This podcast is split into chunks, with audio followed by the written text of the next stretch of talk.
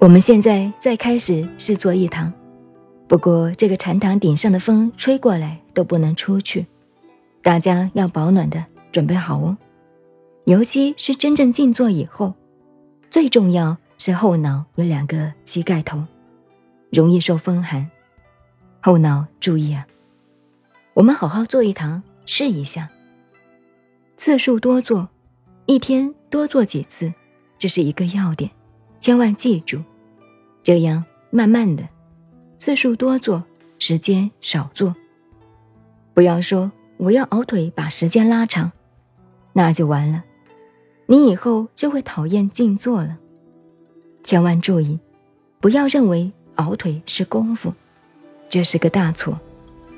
所以，初学的人时间少做，次数多做，每一次下来就像今天晚上一样，短短时间。恰到好处，无比高兴，自己好像快要挣到罗汉果那个样子。不挣个罗汉果，也挣个奇异果啊！猕猴桃那叫奇异果，就是这个，这是一个要点。为什么今天天气特别不同？冷。我要给你们时间下作，我们不算打气哦。今天是我一天到晚卖嘴巴。所以以前有个老朋友就骂过我，像你啊，他是骂另外一个朋友，你呀，你来生的果报很惨。那人说怎么惨呢？你来生变南怀瑾的嘴巴。那个朋友说，这什么意思啊？会一天到晚把你用到晚，把你累死去。这个骂人骂得很艺术啊，所以。我今天是连着卖嘴巴，是密集的下来，慢慢看你们诸位进展而决定这个，这是领导的一个方法。领导向那个方向走。譬如刚可是脑子里思想还有没有？有的，没有静下来。所以刚才下午讲到佛说了八万四千法门，方法它有八万四千个。为什么它有那么多方法？都是对治法门。佛学的名词叫对治，对症下药。什么毛病给他吃什么药？因为众生一念之间有八万四千烦恼，自己都不知道。我们这个人生一念，什么叫一念？我们鼻子一呼一吸一来回，这个阶段叫一念。这一念的这个时间里头，我们觉得自己没有想，有八万四千个烦恼，自己不知道。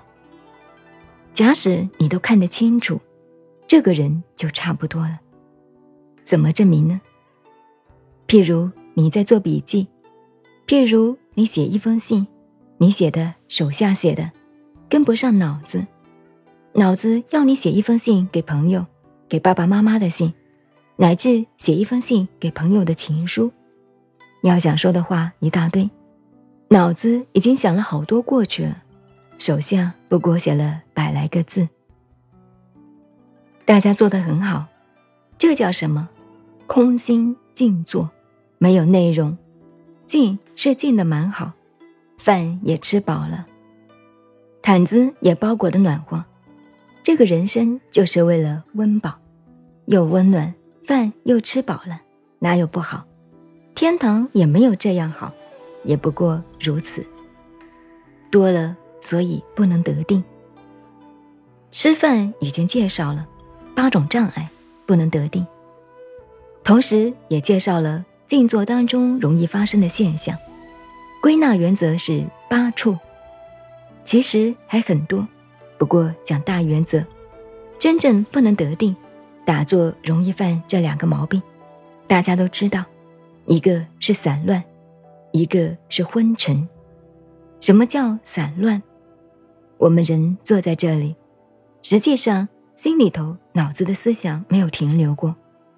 这个想啊，比电子跳动还快。